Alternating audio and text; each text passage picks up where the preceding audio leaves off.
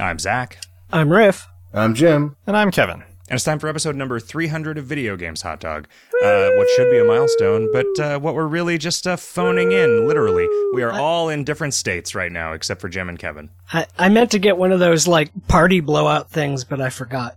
I mean, really, the the East Bay is like a different state. Yeah, pretty much.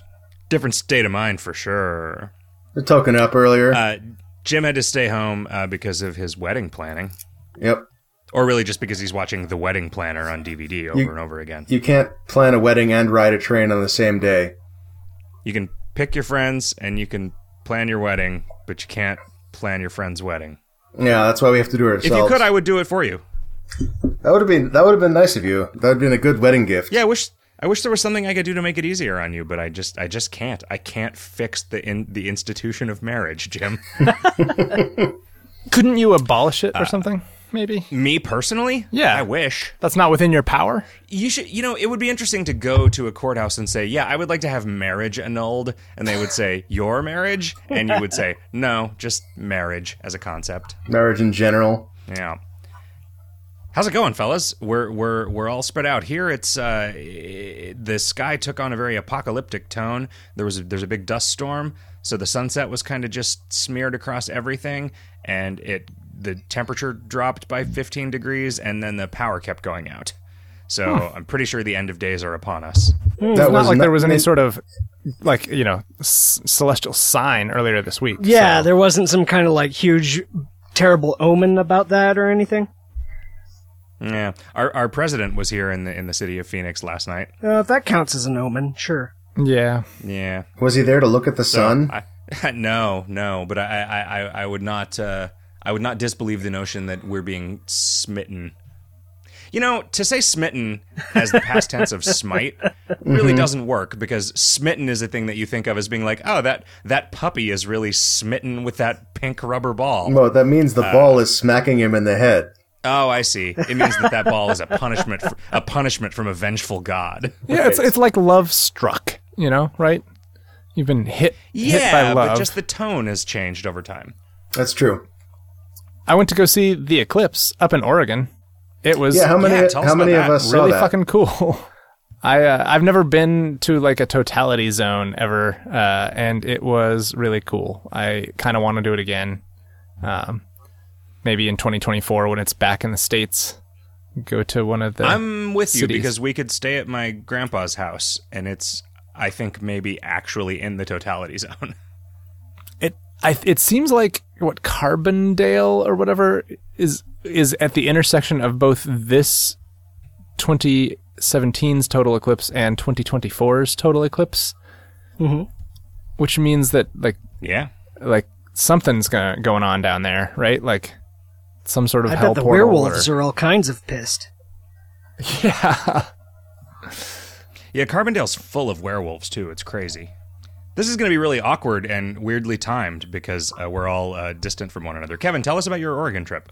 Uh, I drove up the coast uh, for a couple days. Sort of took a leisurely trip uh, up up the way. Uh, stayed in Eureka and Coos Bay. Um, Like Eureka, like Y R E K A, like bakery backwards. uh, no, that is uh, like Eureka, California, not Yreka, California or Oregon. I forget which state that Oh, one's in. so actually Eureka, like Archimedes. Yeah, like like Archimedes. Um, the coastal, the coastal one, uh, and that was actually nice. That was it's a cute little town. Um, and then stayed in Portland for like twelve hours. uh, we like got a hotel. Did you go see Riff? Uh, no, it did, the timing did not work out well, and then since we're gonna be back there in a couple weeks, I figured it was not uh, not the Yeah, worst it thing seemed, to seemed easiest. yeah. It was it was uh we, we were there for a little while. We got a hotel room, stayed in the hotel room until one AM and then got up and like raced down to the totality zone um to try to like stake out some territory. Uh, which which worked out pretty well. We got to a rest stop along the five and pulled over there to to watch it. And there were The totality zone is pretty broad, isn't it? It's like 60 miles across. Um, if you get into the very middle of it, you get like an extra five or 10 seconds of totality uh, compared to the edges. Um, right. That doesn't seem worth going way out of your way for, though. Well, it's it goes by real fast. It's it's it's definitely worth like trying to maximize your time if it's not too much of a hassle. Um, And like You know what I was about to being- ask? You know what stupid ass question I was about to ask you? Does it always happen during the day? there's I mean there are eclipses where the sh- this Earth's shadow passes across the moon, and that's that can be that's cool. kind of boring though. Oh, the moon's gone. There's so it's just also- like most of the time. There's also the eclipse where the Earth passes between you and the sun. Right, that happens pretty regularly. Yep. Yeah. Yeah, that's real routine. I always just like sleep through that though for the most part. Yeah, I, I, I missing get my the best best part of the day. done during that eclipse. Yeah. Yeah, I, I tend to be awake during those ones. I, I skip the uh, the other side of it. Is yeah, that- so I'm pretty sure that my the town where I grew up is in the middle of the totality zone for the 2024 eclipse. So we should just go back there. Like we have plenty of places to stay. Uh, I was thinking of maybe going to Indianapolis. I, like the idea of trying to find some way to be on top of a tall building uh, was appealing to me. Either that or uh, a mountain. Like I want to be in the woods. uh, you don't. I I don't want to think be do. on the moon. Yeah, on the far side of the moon, so you can say, "Hey, only I can get a tan now." That's right. Suckers. I'm stealing it all for myself. I think like letting your skin hang out on the moon so that you can get a tan would probably be a bad scene. Well, you bring a tanning booth and then you lie in the tanning booth on the far side of the moon, Okay. and then you'd be safe. yeah. All right. The way I prevent my skin from hanging out on the moon is I have a strict curfew. If my if my skin is not home by 8 p.m., That's right. no Nintendo for the rest of the week. Maybe it would be a solar powered tanning booth. Oh man, that's It's like a solar oven, right? You just you just get a bunch of mirrors, point them, point them at Right, you. yeah. Yeah, like Halle Berry in that hacking movie. I don't I don't remember uh, that. Where was what, what happened there? In, in Swordfish, it's like Halle Berry's topless scene. She has one of those like mirrors that you wrap around your face when you're sunbathing in a movie. I see. Anyway, that movie was really good, and scholars will study it for decades. We could. Uh, what about the the mirrors used in Legend? Uh, that that was also a like a solar. And weren't those just like event. repurposed dinner dinner plates? Though? Yeah, I think so.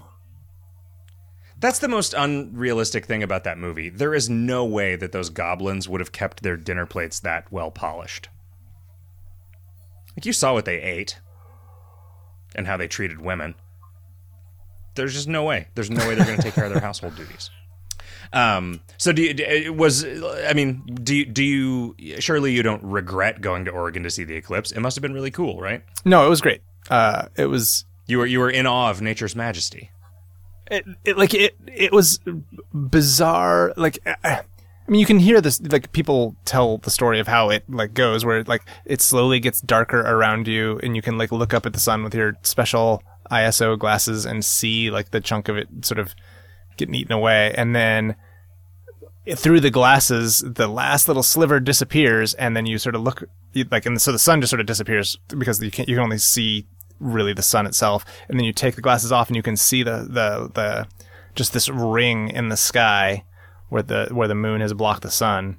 And up until that point the sun more or less looks kind of normal with the naked eye. I mean you can't really stare at it without going blind uh, but it doesn't because it is so bright it doesn't really look to the naked eye all that weird until totality happens. And then it's just all of a sudden just this black disc in the sky with this just um, like amazing white aura around it.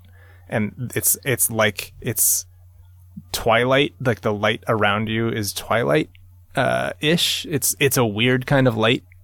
Um i don't know. It's it's super super cool.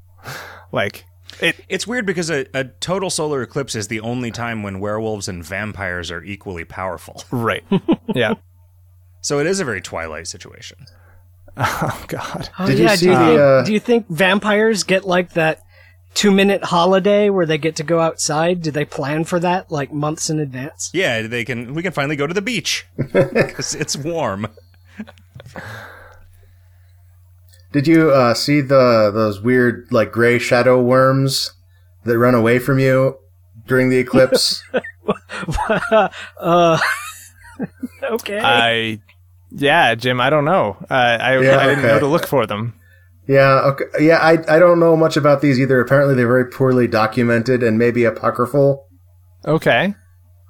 It's you only But get the- a couple minutes of, of total eclipse to look for stuff. So I mean, I Shadow Worms was not uh, was not on my list unfortunately, and now I feel like I, I missed something. what were you look what were you looking for? Uh, well, I was trying to take a picture, which was a pain in the ass. I didn't bring a good camera. I only had my phone, uh, and so it's the phone camera trying to focus on uh, the sun is fucking terrible. um, and so that was tough. And then uh, Yeah, I saw I was a just- bunch of like bad photographs of the eclipse that were just like you can barely see a notch in this thing. People had a much easier time photographing like um, uh, the effect it had on um, light shining Shadows. through leaves, for example. Yeah, that was really cool. The the whole like crescent shaped shadow thing is really neat, uh, and that just Yeah. is everywhere. Um, and yeah, you could you could also see it if you took a picture of the sun sort of with a naked camera. You could see like with the uh, lens flare was in the shape of the eclipse too. Usually, so that Oh, was yeah, another yeah. way to to sort of sneakily get a picture of it. Um, yeah.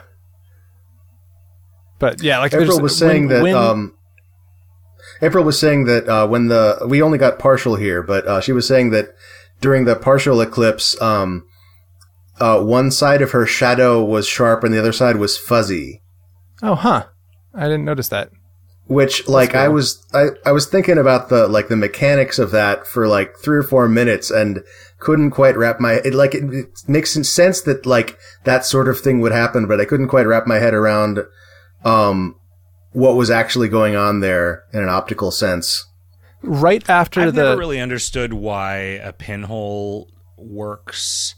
To like, if you poke a hole in a piece of paper with a pin and then let the eclipsing sun shine through it, it will project a picture of the eclipse in light on a on another piece of paper. And I have never been able to understand why. Well, a That's- pinhole is, well, is like a this is a isn't- lens, basically, right? Like it's it's only letting light rays in through a very tiny aperture, and that can Well, you say that as somebody who knows a lot about how a lens works. and Okay. I do not. sure.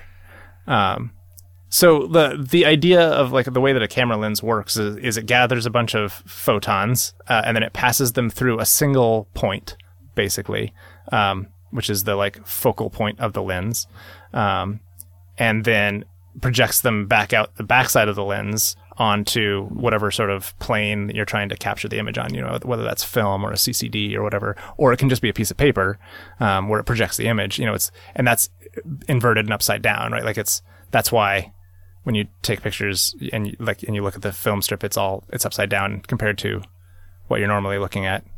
Um, They say that about your eyes too, but that's bullshit. I can look at things and see that they're right side up. Take that, Neil deGrasse Tyson. Did you see the like like uh backlash that he's been getting lately about like just being sort of a a downer on like cool celestial events? He's like, it's not a big deal, you know. These these eclipses happen every every couple of years, and people are like, dude, come on, just be be into Yeah. the like wonder of the natural Yeah. phenomenon.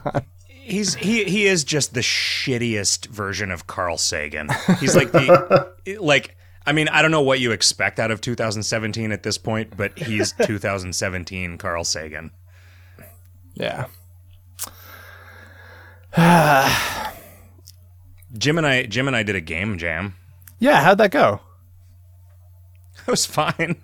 That was, I, I really liked it. I was, I was pumped for it. Um, You made and two I ended games. up making, as- I actually ended up making three games. three games. What? Yeah. what Um, was the Describe theme? them. Oh, the theme was so. This is uh the standard input output jam. So this is a game. The, the, the, the constraint on the games is is that a your game has to um be under 256 lines of code, then not counting comments, and b uh, it can only um it can only uh, operate like a terminal would. So you can only type commands and then it prints uh, commands as if it were to a term- terminal. So, like, you can't uh, position the cursor, so you can't do like a traditional roguelike where it, it will repaint part of the screen uh, when you move, and it can't only wait for a single uh, keystroke input. Um, it can only receive a whole line, and then you hit enter. Um, and uh, so it turns out like it's pretty easy to uh, build a game that just runs up against these constraints really fast. So I ended up making three things just because, like, I okay, I'm at the limit of this one. It's all I can do. I'll make another thing now. Um,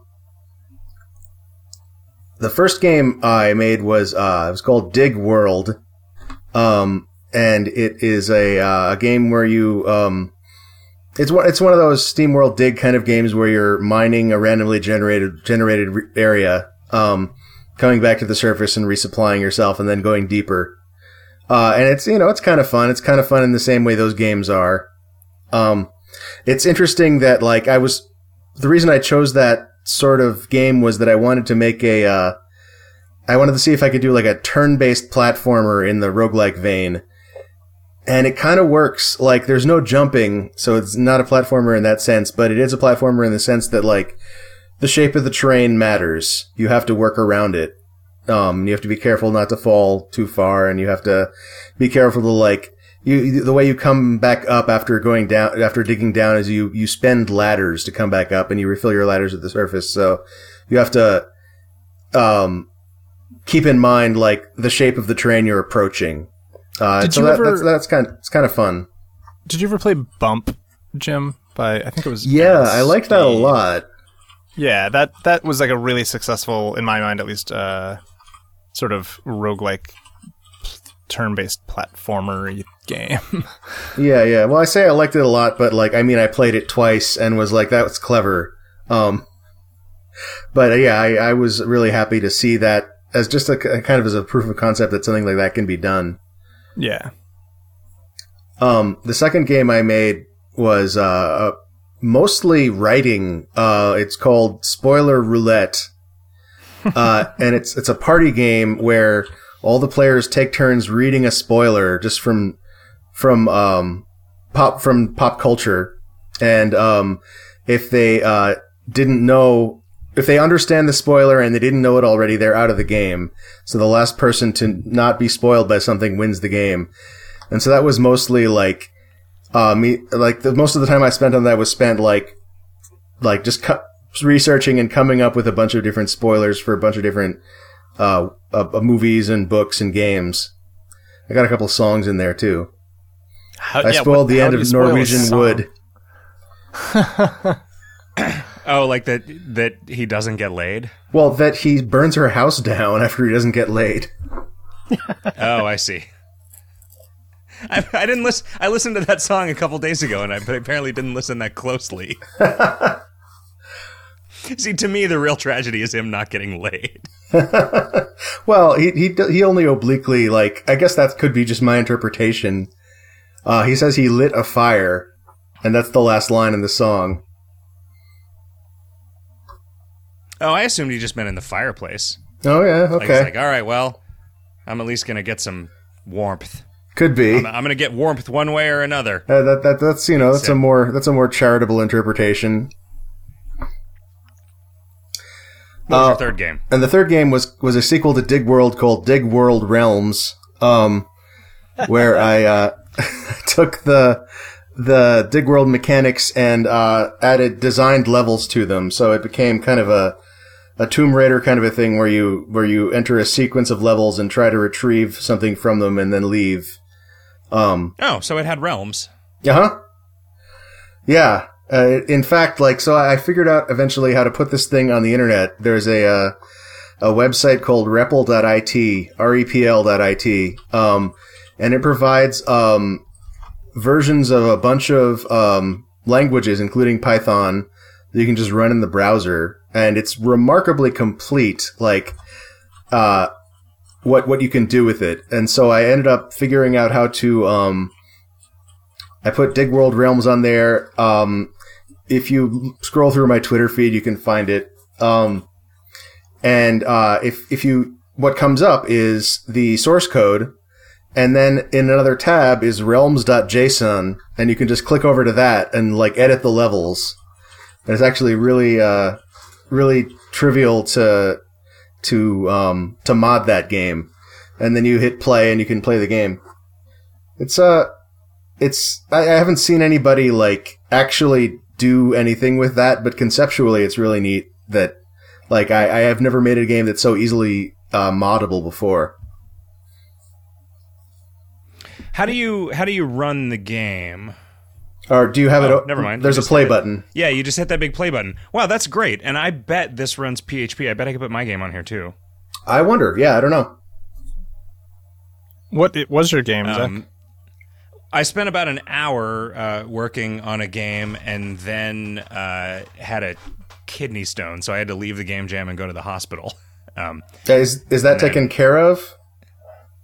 yeah, yeah. It uh, it just involved like 14 hours of agonizing pain, and then I was fine. So late Sunday, I just sort of finished up the game that I had been writing and then published Right. it to the jam. Um, it it was called Word Wizards, uh, and it would randomly generate an enemy for you to fight uh, and describe it and tell you how many hit points it had, and then tell you based on what an adjective that described it, what letter it was vulnerable to, and you would type words that start with that letter.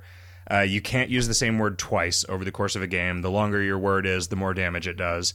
Um, they do damage to you every round. Uh, after every monster you defeat, you can either increase the damage that you do, increase your maximum hit points, or heal your hit points.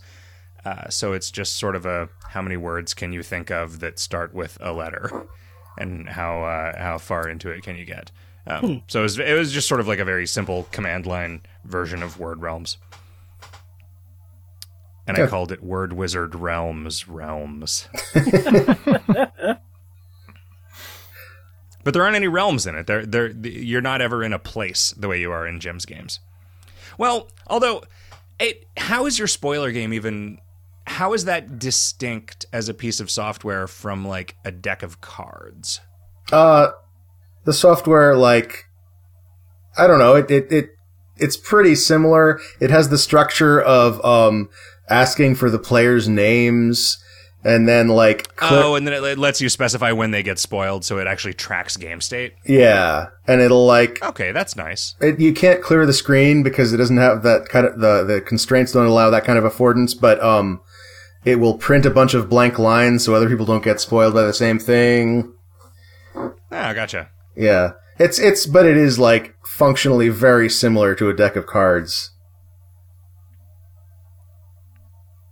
I think this is the first game jam that I've ever done that resulted in a game. Uh, I think Yep. owing to the very reasonable constraints. Yeah, That, congratulations. that said, it makes a thing that like no one's gonna play, right? Like, it- like nobody, nobody goes and plays command line games of the sort that are in the David Ahl, the 1970 David Ahl 100 Basic Computer Games book right. which was the inspiration for this thing. I mean, I guess ostensibly they're they're taking highlights from this jam and collecting them into a book that like teaches kids how to make games, which is great. Yeah, I I, I wonder if that's actually going to happen. Um, there weren't like there were only like twenty entries, which I don't know if that's enough to make a book out of. But we'll Uh-huh. see.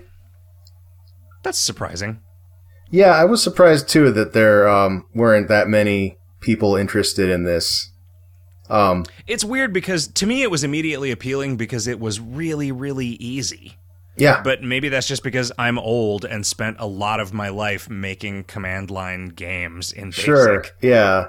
Well, also like a lot of the people, I think a lot of the people who um, participated in this were not game developers. Mm, I think there are a lot of like, um, like there were just the fact that like someone made a game in Rust. That guy's probably not a game developer. Um, so I think as a lot of people who, um, just kind of happened on this idea and they, they maybe think that the David Ahl books are cool, but like these are like people who do like website stuff probably, you know, working in San Francisco, um, and aren't actually game designers. And so I, I think maybe that was like the audience that it happened to reach. I don't know. But Did you yeah, grow up with those books? I, I had, um, I definitely, I mean, actually, I learned to program out of one of them. So yeah. Uh, but that was, grow up is, I don't know, it depends what you mean, but like, I, I, I learned to program out of one of them when I was like 11 or 12. So That it- counts. I, I came to it kind of late. Oh yeah, yeah, for sure. Um, and I do have like uh, a lot of nostalgia for them.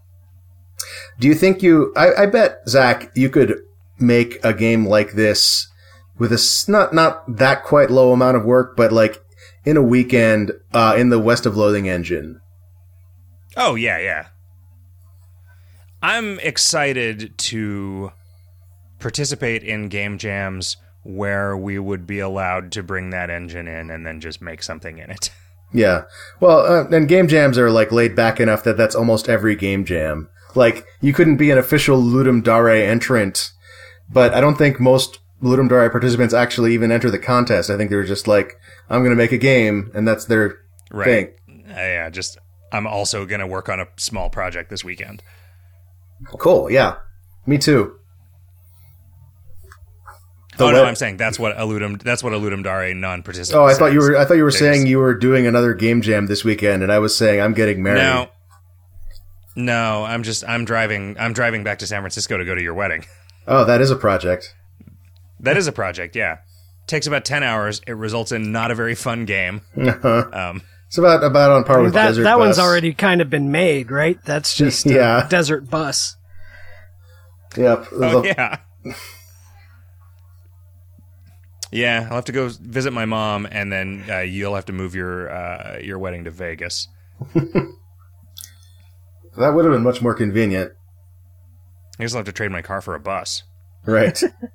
and I'll have to arrange for a bug to hit the windshield once and only once. right. Have any of you ever played Desert Bus? No. Nope. I played the sequel that uh, Ben McGraw made, Space Bus, where you take a trip to Alpha Centauri in real time. Has anyone ever finished it? I don't think so. That's great. What have you been up to, Riff? Uh, not much. I watched a bunch of animes and basically bummed around on the internet. Was there anything cool on the internet?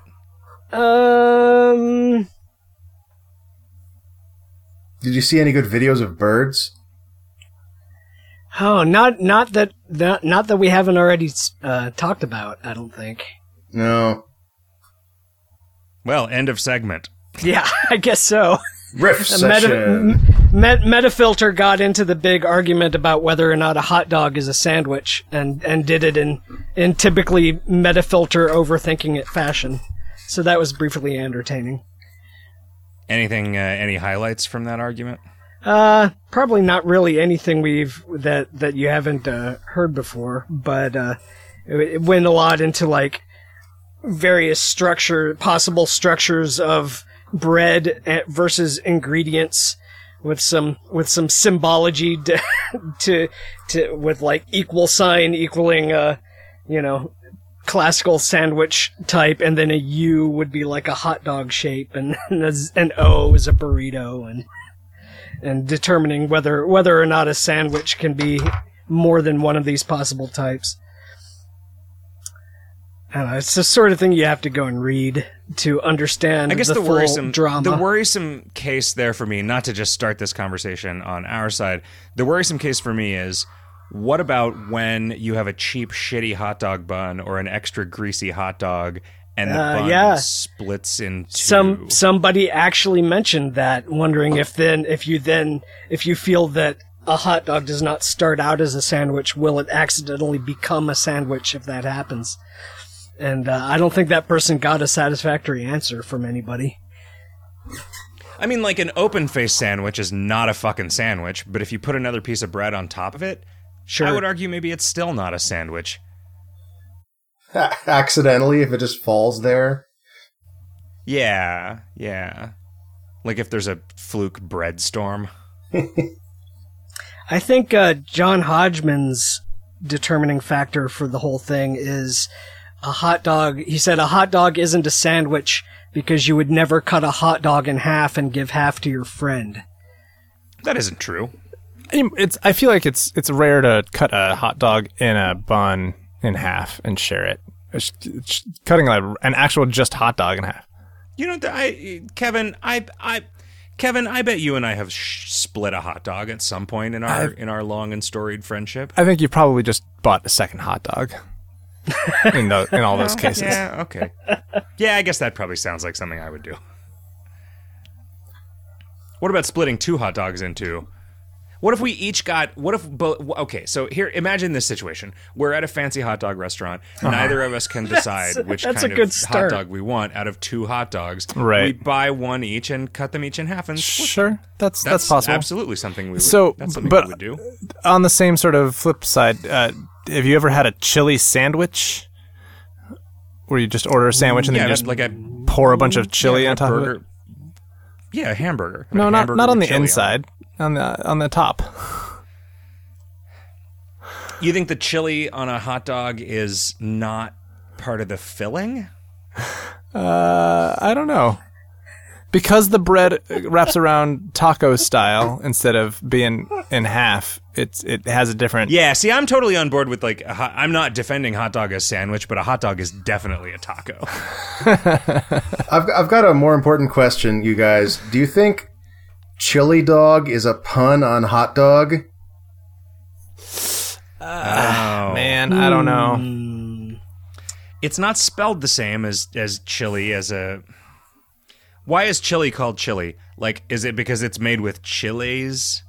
Right? And why is chili, C H I L L Y, mean cold when we associate it in food with things that are very hot? Maybe that maybe Because it's a cosmic chill. joke. I mean, I think probably chill has one etymology and chili has another etymology. And Yeah, most happen to be likely. cognates. Oh. Uh, have you guys uh, have you guys played any video games? Hmm. I'm still playing.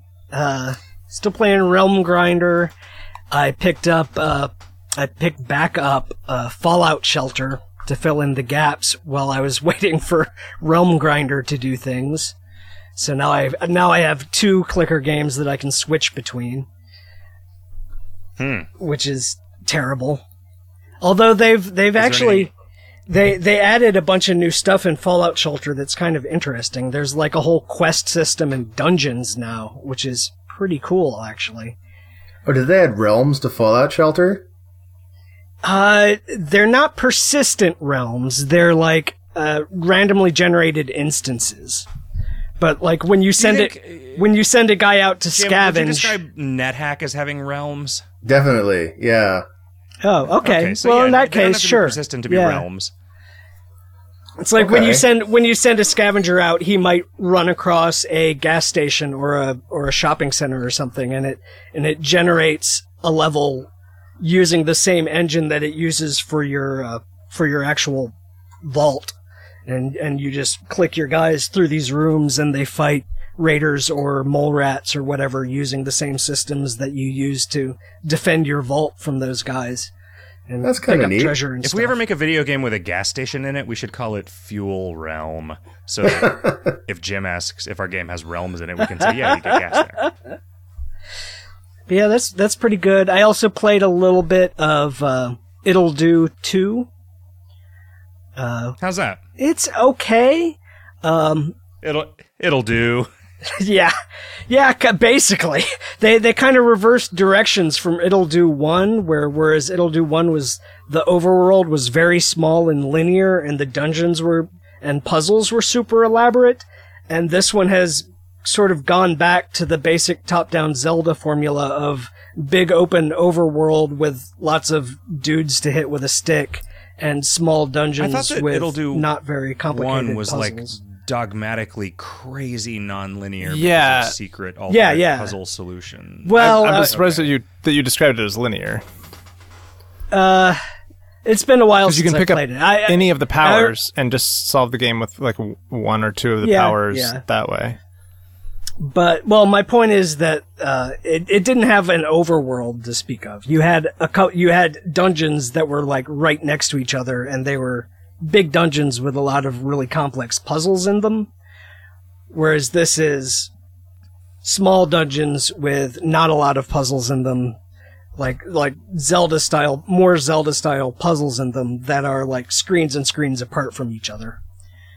So I mean, it, it's it's a nice, cute, funny little Zelda game, but it's not cool in the way that Ittle Dew One was cool because it was the puzzles that were and the the complexity and combin combinatorics, the the way the different powers combine to do different things and Ittle Dew One is what was interesting about that game. Whereas this one is just funny Zelda, basically. That's weird that they would they would like step back from the level of like thoughtfulness. Yeah, I mean, unless it changes after, unless it changes after a while. But I I did the first two dungeons, and it was like that. I I think it it might well be that um, they got they heard from so many people that you know they want to play a funny Zelda that doesn't have such hard puzzles, and that they, they decided to make that. Maybe. It's it's weird to me that they would then call it "Ittle Dew Two, right? like Yeah, why not true. just make it a different property if they're gonna change up the formula so much? Because I, I haven't played "Ittle Dew Two yet, but I was I was kind of fully expecting it to be another game Yeah. that was really kind of intricately designed. Yeah, because you like loved the first one. Yeah, I thought it was really great. I th- it was super super clever in the way that it was it came together and that you could solve it with any pair of of the three powers and stuff. It was just really smart. I think that's pretty much all I've played that's new. Uh, I I'm I I I got right up to like like in uh, in Breath of the Wild. I am at the point where it's time to go to the castle and fight Ganon, and in Dawn of Sorrow, I am at the point where it's time to go to the middle of the castle and fight Dracula. And like like happens to me for some reason all the time where I get right up to the last level or the last boss fight and then fall out of the habit of playing it. But those are both good games. Did you manage to play anything while you were traveling, Kevin? I did not. Yeah, I still I still have not cracked open my like Hearthstone packs and stuff. So I'm Oh, yeah, it's ridiculous. you're gonna Uh, have so many sick legendaries and golden epics. uh yeah, so I'm I'm hoping to maybe find some time in the next week or so. Um after PAX, I think things will calm down quite a bit as well. Uh, We're gonna be at PAX, do by the way. want- I- I'm gonna I'm just gonna plug that. yeah, we're gonna be at PAX. We're gonna be in the Indie Mega booth uh, with West of Loathing, and we're gonna be in the PAX 10 with West of Loathing. Yeah. Um, speaking of which, I need to find while I'm in the land where things do not cost a million dollars a cowboy hat. also the Wild West. And, and That's cac- true. I am in the Wild West. And also, you could find a, a human-shaped cactus to bring back with you. Yeah. That way we don't have to pack the standee. Exactly. Although if I find an actual human-shaped cactus, he won't fold up quite as neatly into a carry-on bag. Well, we'll buy him a seat. on Although the if I fold him vigorously enough, he'll whatever I'm carrying him in will be a carrion bag. Ooh. Hmm. Yeah, car- like if you Okay, th- so this is a this is a good New Yorker comic. A hyena is boarding a plane and he's carrying uh he's got a bag of dead uh animal carcasses and they're hassling him about it, but he was like, "What? Your policies allow one carrion bag." yeah, Is that a New Yorker comic? Got it? I think it's a it's a perspective yes. Yeah. Well, you know, I'm workshopping it. Sure. I, I guess I haven't read much New Yorker. How about No, how it's all about that. so now we've got the we've got the image right, and now it's it's at the back of the magazine, and it's we're all submitting Right, uh, right. captions for it for that image. Yeah, Christ, what a yeah, Christ, Christ, what an asshole. Yeah. or, or what was the new one? I would like to add you to my LinkedIn profile.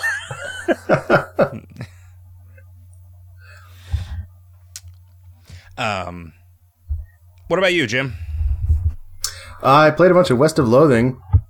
Yay! Oh yeah. Yeah, pretty pretty good game. I'm enjoying it. I uh, I found six. Uh, I'm almost full up on Splatoon items. I'm almost entirely wearing those. I'm just missing the pants. Um, I was I was really pleased with where the those uh, where those conversations went. Like it, it's very very delightful and creative and disgusting. Yeah, I, I, I, I did my best to try and make them like a little bit different from each other. yeah, that, yeah. that got kind of tough. like, yeah, when I and- had you, uh, when I told you to write the first one, and then I said, "There's going to be six or seven of these, so don't like shoot your wad in terms of how revolting this is." And then the thing that you produced for the first one, I was like, "Oh man, where is he going to go from here?" Well, you can like You're like so popular, everyone loves it. There, what you could do. the- Like if you write the, you could just write the last one first and then tone it down. Ah. We we talked about that, like Yeah. reshuffling them based on which one was the grossest, but uh, we ended up yeah, not but moving any I, I them. think it. I think it ended up being good that the first one people see is super gross. Oh yeah, It's, Yeah, it seems like And it seems like that the pulled people making in. them. We, we talked about making them progressively grosser based on the order that the player found them in, but Hmm. it was it turned out to be too good of a of a tool to be able to theme them after where they were. Yeah, right. Yeah, and I, I think like it would be an like I think the because I've found in a in while I was testing I found the pants spittoon and I think it's actually really early. Um, Yeah, it would be it would feel kind of anticlimactic to find the that final one back at the beginning. Did you ever? yeah. Some of they, they they ended up being more or less like on the main line path as it turned out. Yeah. Mm-hmm. There's also a uh, there's a special uh, sort of conversation bit you get if you get to the if you get to the last one in Frisco without having investigated any of the other ones. Then Oh, the narrator the narrator starts out assuming that you're going to be filthy and disgusting, and then your your possible response is, "What are you talking about?" And, and then the narrator is like super surprised that that you have actually gone through the entire game and stayed clean. Yeah, there were definitely some moments where like the the narration was like, "Oh, I know about you and spittoons," Yeah. and I'm wondering like if that stuff is actually dynamic. I think there is some of that. Uh, I would have to check and see if I remembered to do that every time. but I Right. think there are sure a that couple if that do you- check. I think if you didn't, I added it in Yeah, good. in general. Oh yeah, That was that was sort of my polish pass level of stuff. yeah. So I am Yeah, now. you did a crazy amount of like back end narrative work by making sure that it didn't mention things that weren't real for the player. Like Yeah, I, I missed a couple that people have found, but by and large, I I I was pretty careful about trying to find all the edge cases. I, the thing that I love about the development of this game is that it turns out that every single member of the team was our secret weapon. Like- and we owe it all to intense crunch. no, we don't. We don't really owe it all to intense crunch, and I don't want to have this conversation with anyone. Uh, I think the only we person we that like, definitely worked. really crunched was me, and I, I that was definitely a voluntary thing. Yeah, and I was urging And- you not to. and it also said, ruined your life. sleep." Yeah, you're fine. Yeah, I feel fine.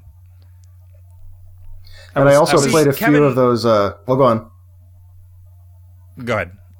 Uh, I, I also played a few of those STDIO Jam games. Um, most of which were either like pretty bad because they weren't made by game designers, like then just amounted to being equivalent to a die roll, or uh, were just too buggy to play. Like I played a few that seemed like really polished because they had opening cutscenes, and then just crashed immediately when the gameplay started, which was unexpected. Um, Huh. What did an opening cutscene look like in that context? uh, just printing like uh, print like it, it's kind of like if imagine if you were trying to replicate the the Star Wars opening crawl, uh, but with Figlet fonts. Okay. Uh, so like just printing things on a timer uh, with ASCII art Um, and you know, it's it that, that part was reasonably well done, and then it just crashes after that. Um, the the one game that I played that I really liked was called um, Paperclip Maximizer, which is basically uh, uh, Katamari Damacy reimagined as a turn-based clicker. Hmm. So, as uh, well, the idea is you are trying to convert um, the universe into paper clips, and the way you do it is by you start with like uh, tiny objects, and then you you build uh, larger and larger uh, structures to convert larger and larger things into paper clips, and eventually you're you're converting like entire planets into paper clips, and then like galactic arms into paper clips. um, and the game ends. Uh, Are they like giant I, I- paper clips, or, or are you making like No, billions and making trillions of billions of them. Yeah. Um, okay? The game they- ends when you turn God into paper clips. Uh, it, it never it never gets that far. It stays uh, within uh, what we know of the physical universe. Um, but the I think it it's like a 50, 60 turn game, um, and then you're scored by how long it took you. So, like, if you ever wanted to, to play a clicker where you destroy the universe in about five minutes, it's it's not bad. What what kind of Wait, that one- agency do you have in in that game? Uh, you're just choosing like um, like the the choices you make actually aren't that interesting. Like you can um, the choices are you can manually convert things to paper clips. You can quote upgrade yourself, um, which increases the amount of stuff you personally convert to paper clips, or you can build bigger and bigger machines that do it automatically every turn. Um, so like that part, like mechanically, I don't think it's very solid, but like they did a good job, um, uh, just theming it within the constraints. Um, and the team, it was a two person team, and I don't know how to divvy that up, but it was made by Stephanie Wang and Omar Rizwan, um, who I think might actually be game developers.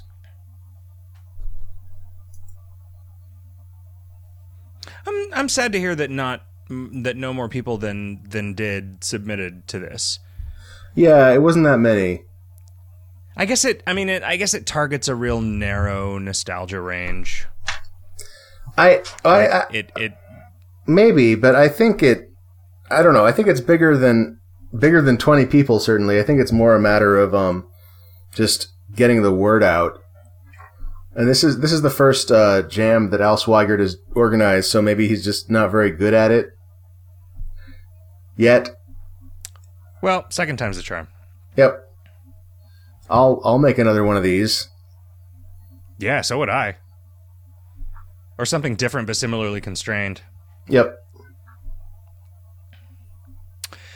Uh I played a couple of games, and then I and then I have a couple things that I realized looking at my uh, my Steam recent list that I haven't talked about in previous weeks that I'll that I'll mention real quick. But um, I played a game called Observer, which is a game that was made by the Polish, I believe, Polish studio that made Layers of Fear, which was that like weird horror game that reminded me a lot of uh, Clive Barker's Undying that I that I talked about a few months ago.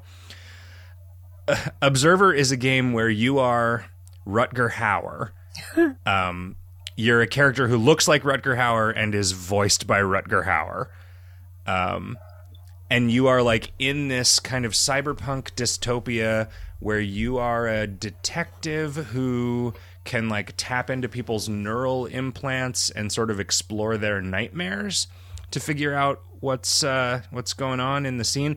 It's it's weirdly like walking simulatory, which I guess Layers of Fear kind of was too. It was like a spooky horror walking simulator, but there wasn't like gameplay to speak of other than just exploring and and some light puzzle solving, which I guess light puzzle solving counts as gameplay, but um I like so many things about Observer seem like they would be r- really good, but I I bounced off of it pretty hard because all of the VO was delivered at about half the speed that I think would have been the right speed to deliver it at.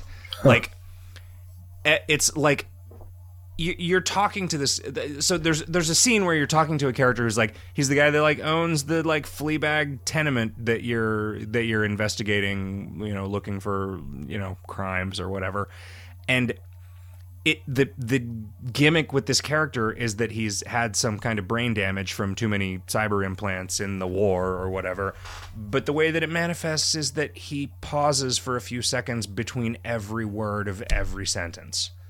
And the game is mostly about like conversations with people that you're having through like at least at the point that I got to you're like ringing people's doorbells and talking to them on intercoms and all of the voice stuff was just so slow that I just couldn't stand it anymore.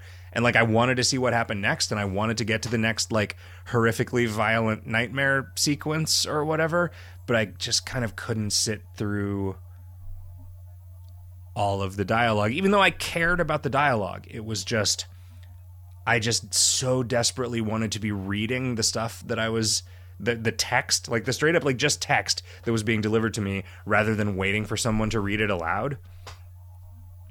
I know Jim, you and I have similar feelings about VO in games in general, and I don't know if it comes from the same place or not. Mine is definitely born of the just and and we had some teachers uh, in the video games hot dog slack say that they just don't do this anymore but like so much of my like of the negative experience that i associate with being in school as a kid was the like okay now the class is going to read this thing aloud and like you you know each kid in turn reads a paragraph and like the slowness with which everybody else read stuff aloud compared to how quickly you could just read it if you were mm-hmm. reading it was just like j- just nails on a chalkboard for hours at a time. Yeah. Do you and think it made me it made me hate school.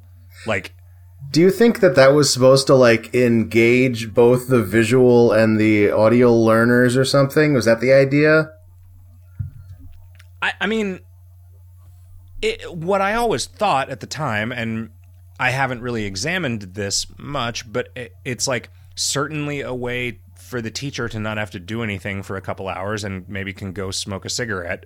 like, right. That's that's Uh, yeah. which- Let's put on a, this short video for for this class, and then I'll take a nap. Yeah, and that's the feeling that I get from VO in games a lot of the time, and in in Observer, like to the point where it has basically made it unplayable. a lot of games that have VO, you can like push A to uh, skip the line, skip the reading.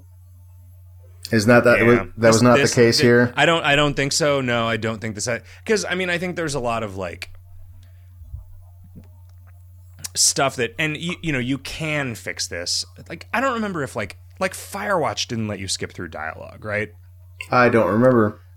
Like they had a lot of world stuff that was either. tied to timing of the dialogue and so does Yeah. this right like it's like the, this thing needs to happen at a certain point in the conversation and so they're just going to figure out how many frames into the conversation it is Yeah. and Yeah, and, and make this thing happen. even and if without- can skip through it, they, they even without that happening, like you're you're not going to have a very good repartee. You know, if you're if the the user has control over when the next line plays. yeah. I mean, it's gonna it's gonna really mess up the pacing if what you want is a glacially paced thing. Like, and also like you literally during all of these conversations that you're having with people on intercoms, you literally can't move. And I think the reason that I didn't get this from Firewatch was that you could just be running around and picking stuff up and fucking with things and getting to where you're trying to go. Yeah, that's time You're having a conversation, and they like made it like that. That was very much on purpose. Yeah. you know. Like, did, did you play the first Assassin's Creed? No. The, the first game had these really interminable, like, end of mission, or like, or even like, just even re- repeated missions that you would do over and over again. You would have to hear the same, like, NPC describing what you did or thanking you for what you did, and it's, can't skip it. But what they, the concession that they made was that you could sort of walk around in a constrained space while they were talking to you. So, like, you kind of had interactivity while uh, you had to listen to this guy yammer at you for 45 seconds. and that They stuff. let you fidget at least. yeah, it lets it, it helps a little bit, you know. But Yeah. yeah, Um, and I played a couple hours today of a game that I actually think maybe most of you would like, uh, called Vostok Inc. V O S T O K I N C period. Um, it is like a clicker. It's like an incremental game overlaid on a twin stick shooter. Huh. um, you you start out you're in a little spaceship and there's a starbase where you can upgrade your spaceship and you're in you're in the sol system. And when you go to a planet you can land there and build buildings that generate income over time. And then you have to for a while you have to like go to the planet you have to like fly to the planets on a pretty big solar system map to collect the money that they're generating via the incremental game mechanics but there's stuff attacking you the whole time so you're playing a kind of a robotron game that's like actually gets kind of hard at times. It's never like it's never like geometry wars level of, of difficulty but it's like it starts pushing it especially as you get deeper into the game. Um and it's pretty eh, it's pretty compelling. Like you can also just like land on a planet and then just let your computer sit there like i am right now generating millions and millions and millions of credits so that you can go back and upgrade and then play a little while later which is a little weird um, but i mean that's that's kind of the incremental game dna creeping in it's it- it's interesting to me mostly because it is a real video game. Like it is definitely not a like a throwaway, like just pure time waster nothing of a game, right? Like you're not only engaging with like, you know, in like a adventure capitalist kind of way. You're not.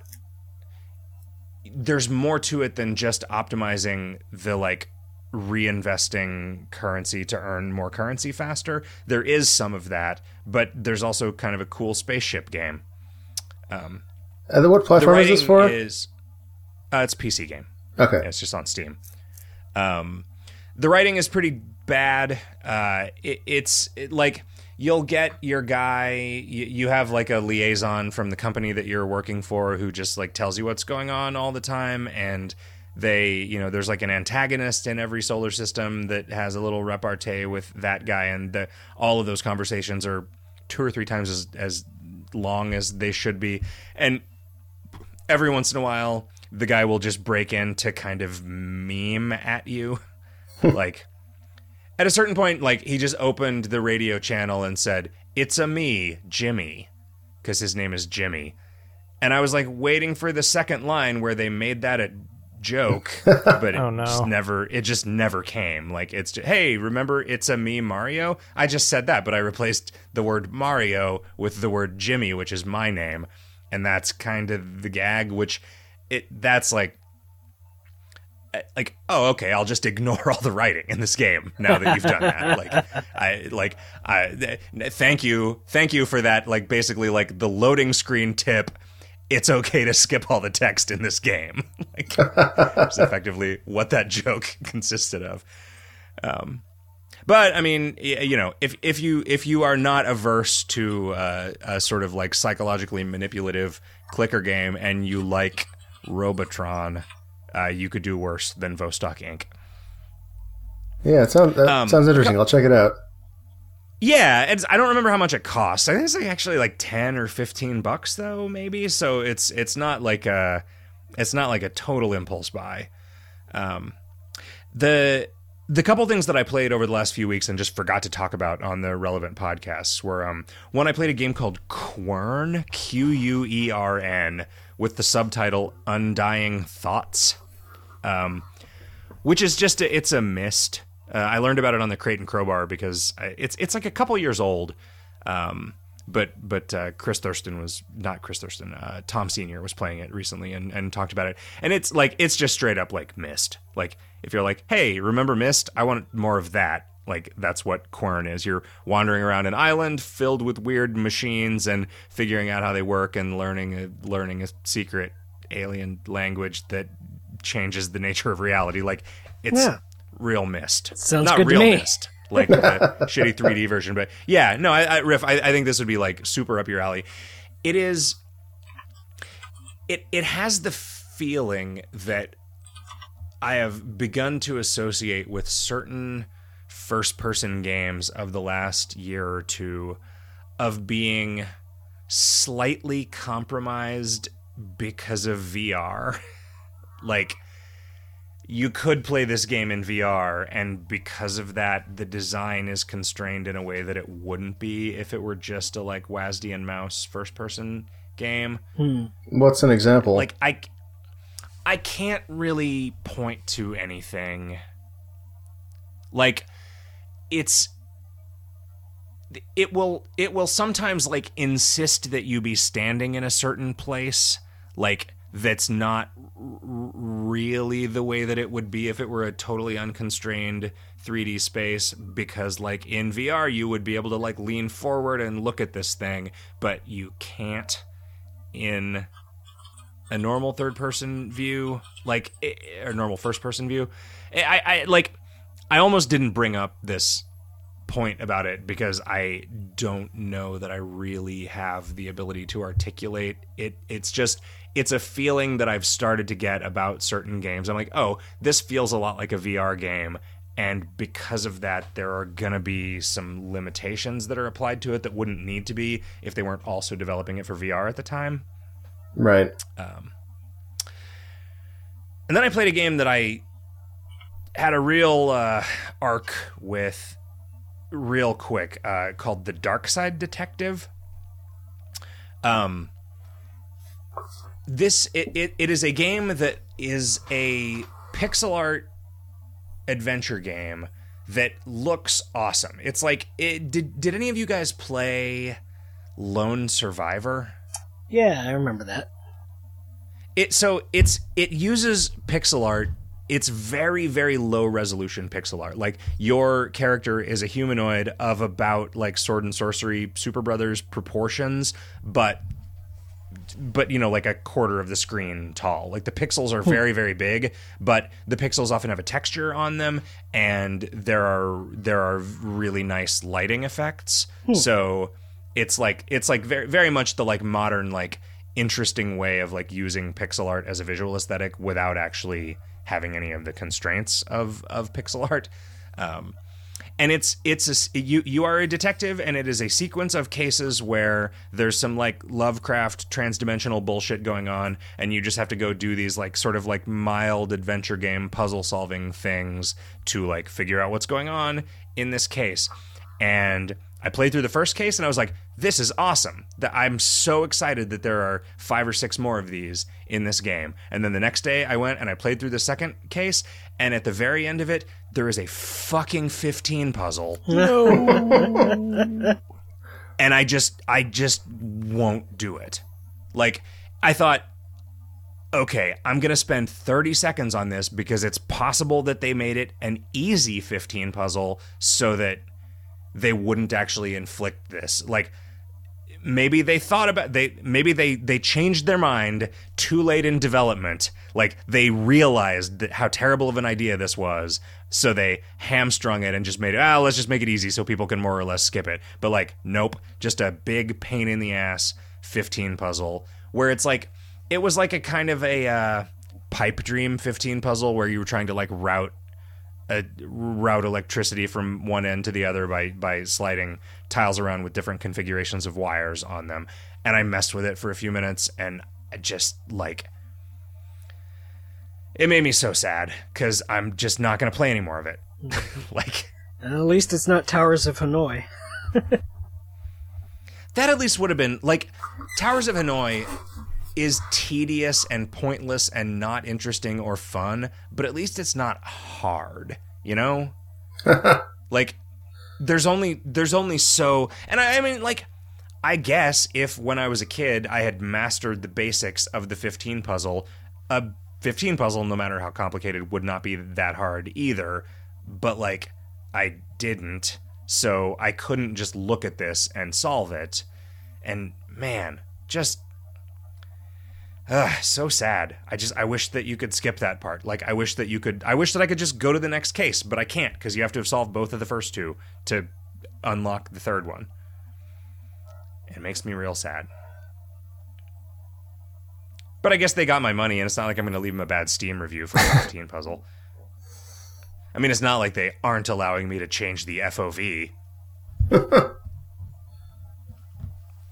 What was the name of that again? Anyway, those are my uh, the Darkside Detective. Okay. You I, like it's it's tonally up your alley. It's it's it's it's like Pratchety, you know. It's not like it, in the in the you.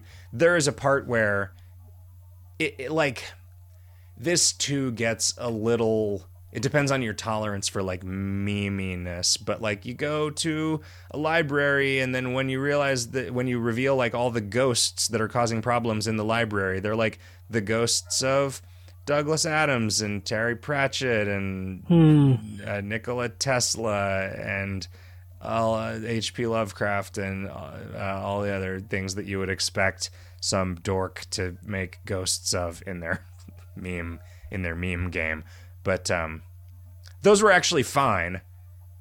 But maybe i only think that because of the 15 puzzle. Maybe i would have been like i don't know. If i had gotten to the roof and it's like hey here's like an infinite supply of bacon. You just have to take bacon to everybody. Like it would have been frustrating for a different reason but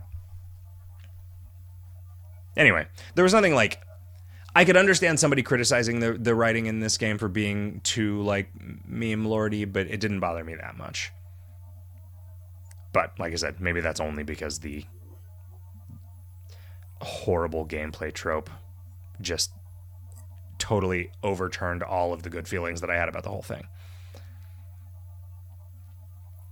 Anyway, should we talk about our assignment? Slime Rancher. Sure. I like just Slime this Rancher. minute finished uploading the video of it and posting it to Twitter. Did you get a chance to play it much, Kevin? Uh, I played probably an hour and a half of it, uh, mostly today. Um, Yeah, that's about how much I put in. I don't It- have a sense of how far into it that is. I didn't get to unlock any of the like other areas around the main encampment. Um, I saw, I don't know, five or six different kinds of slime, and went through a couple day night cycles and started farming some stuff. Like Yeah, it seems I fun. yeah. So like I I filled some corrals with a bunch of different slimes, yeah, and they mutated into a kind of slime that killed everything on the ranch. yeah. Um, and then that happened again. Um, but like you it didn't doesn't. keep them separated like the offspring exhorted you to. No, I didn't. They didn't play that song, so I didn't know I had to. I was. I I, thought I, I thought I might crossbreed them and find some cool like pink tabby slime. I think I did, in fact, do that. Yeah, you you There are- can. there are it's just some- if they crossbreed yeah. tru- too much. Yeah. I, Right, I started off by Uh, f- farming like a bunch of the pink slimes, like or like gathering them and putting them in my basin. I was like, and then shortly thereafter, I gathered every single fucking last pink slime and shooting them into the ocean. Because fuck those guys. Those, yeah, Really? Why don't you like them? they're just because they eat everything, right? So you can't leave them alone but they alone make in the a place. plorts. Yeah, they'll eat they'll eat all the meat because they'll, get out of their cage and then eat. Then they'll hop into one of the like um, coop things for the for animals, and they'll just eat all your animals. And uh, it's just bad scene. Uh, Oh, you don't are you don't there want them around. animal They're, they're coops? I didn't see one. yeah. There's there's there's coops for animals. Um, You can make a chicken coop. Did you say poop, not yeah, coop? No, I said poops. Uh, I and I yeah, couldn't you can you can you can make a chicken coop. I couldn't get the the chickens to to propagate. I think because I only had hens. I think I needed a rooster in there or something. That- I mean, really, you should understand that at your age. um, but like with the slimes, they'll just they'll just eat food and poop stuff out. But but the Yeah. I think that I think you need to like actually breed the the birds. I'm not sure that Those they pink yet, though. slimes look delicious, though. Let me tell you. um, Yeah, I, I really like the way this game looks, and I'm really enjoying like just feeling like I sort of am getting a grasp on how like the the slimes behave in a very kind of mysterious way, like what the interactions with each other ha- they have. Um, and I, I'm enjoying like sort of half wrapping my head around that, but still being surprised by it. Um, I'm enjoying exploring the world, finding new stuff. Yeah, it's this is a this is a cool game. Yeah, There's some it- fun, I like- like wandered around and found some kind of ancient slime temple with a locked door that I needed a slime key to open. So I was like, "Well, holy Yeah, crap!" I know, you find a bunch of those. How do you get a slime key? How do you get like how do you open the locked spherical chests too? Like Oh, I haven't There's a seen lot one of of those. mystery. Yeah, I don't know. I found I found one of those and it was it was locked. I think like looking at some kind of achievement screen or something. There's only like three of those in the world. huh. I am. I like games like this, and I like this one. This one is very charming, but I feel like either I'm bad at making money or the way that you make money in this game is too slow relative to what new game features cost hmm. to to justify like Yeah, that might be the case for me too. Like I, I, I definitely the the pace I was making money at was like I'm I'm probably not going to reach the the unlock the new branch of the the ranch. Finding um the favorite food of of of a slime that like gives you coins that uh or whatever they're called splorts or whatever um that are worth more. Like that that's another reason the pink ones are bad because theirs are worth so little. Um but like i think the cuberries or whatever um those and the and the firefly ones like i think the firefly ones like the cuberries or whatever they're called. And so they give you double gems for every fruit that you feed them and so that you can you can just really collect a lot uh, of those ra- really rapidly, uh, and then make a bunch of make a bunch of currency in a single sort of outing.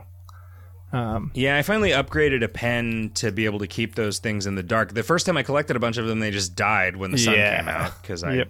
I was like, oh, okay, I didn't read the Slimepedia.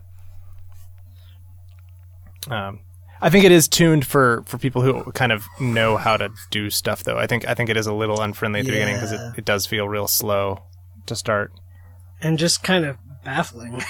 Just, like, I uh, couldn't figure. Like, I was looking around for some way that would let me create and process my own food without having to wander around to all the tiny little carrot patches and pick up six carrots at a time over the course of an hour.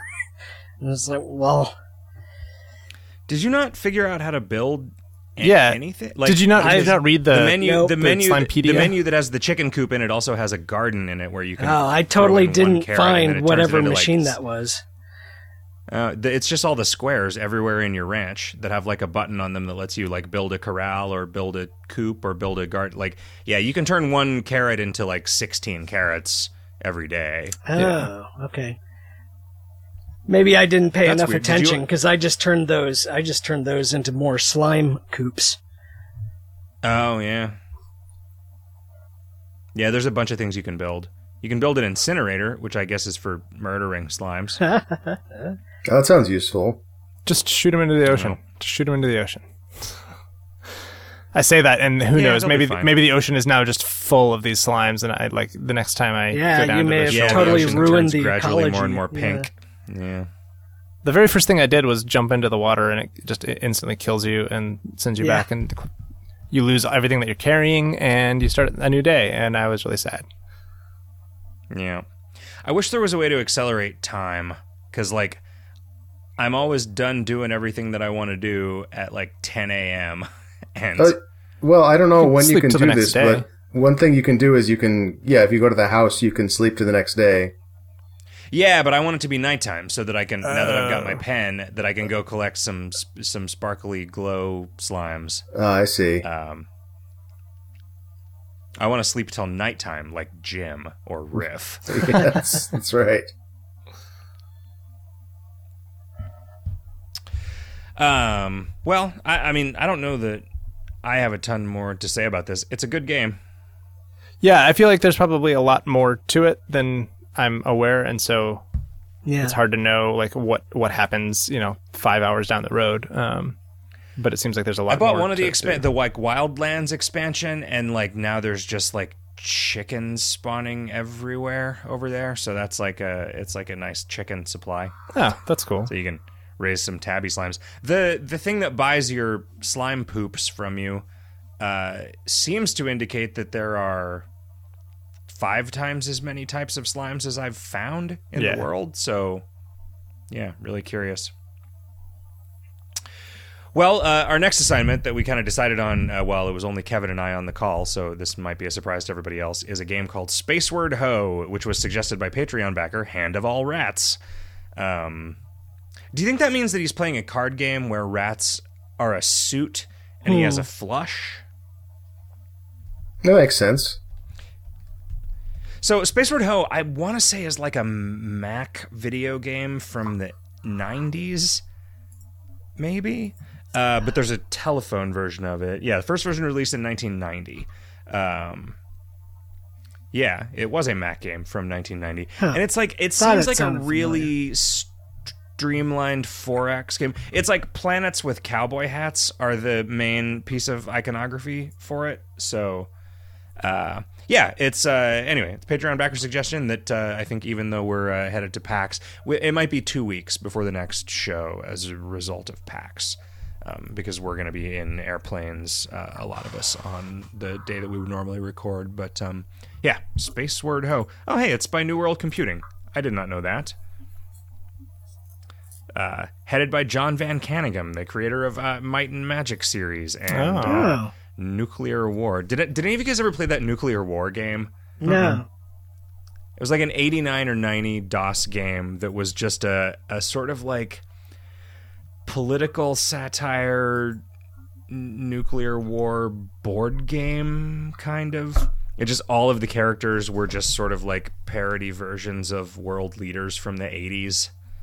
Um Anyway, it was it was cool and it was made by the people that made Might and Magic. And so was this, Spaceward Ho. Uh, guys, do you know who this episode of Video Games Hot Dog was brought to us by? Who? I have no idea. Our generous Patreon backers, such as Space Wardho. Space, Space Wardo. Ward Cleaver. I remember him.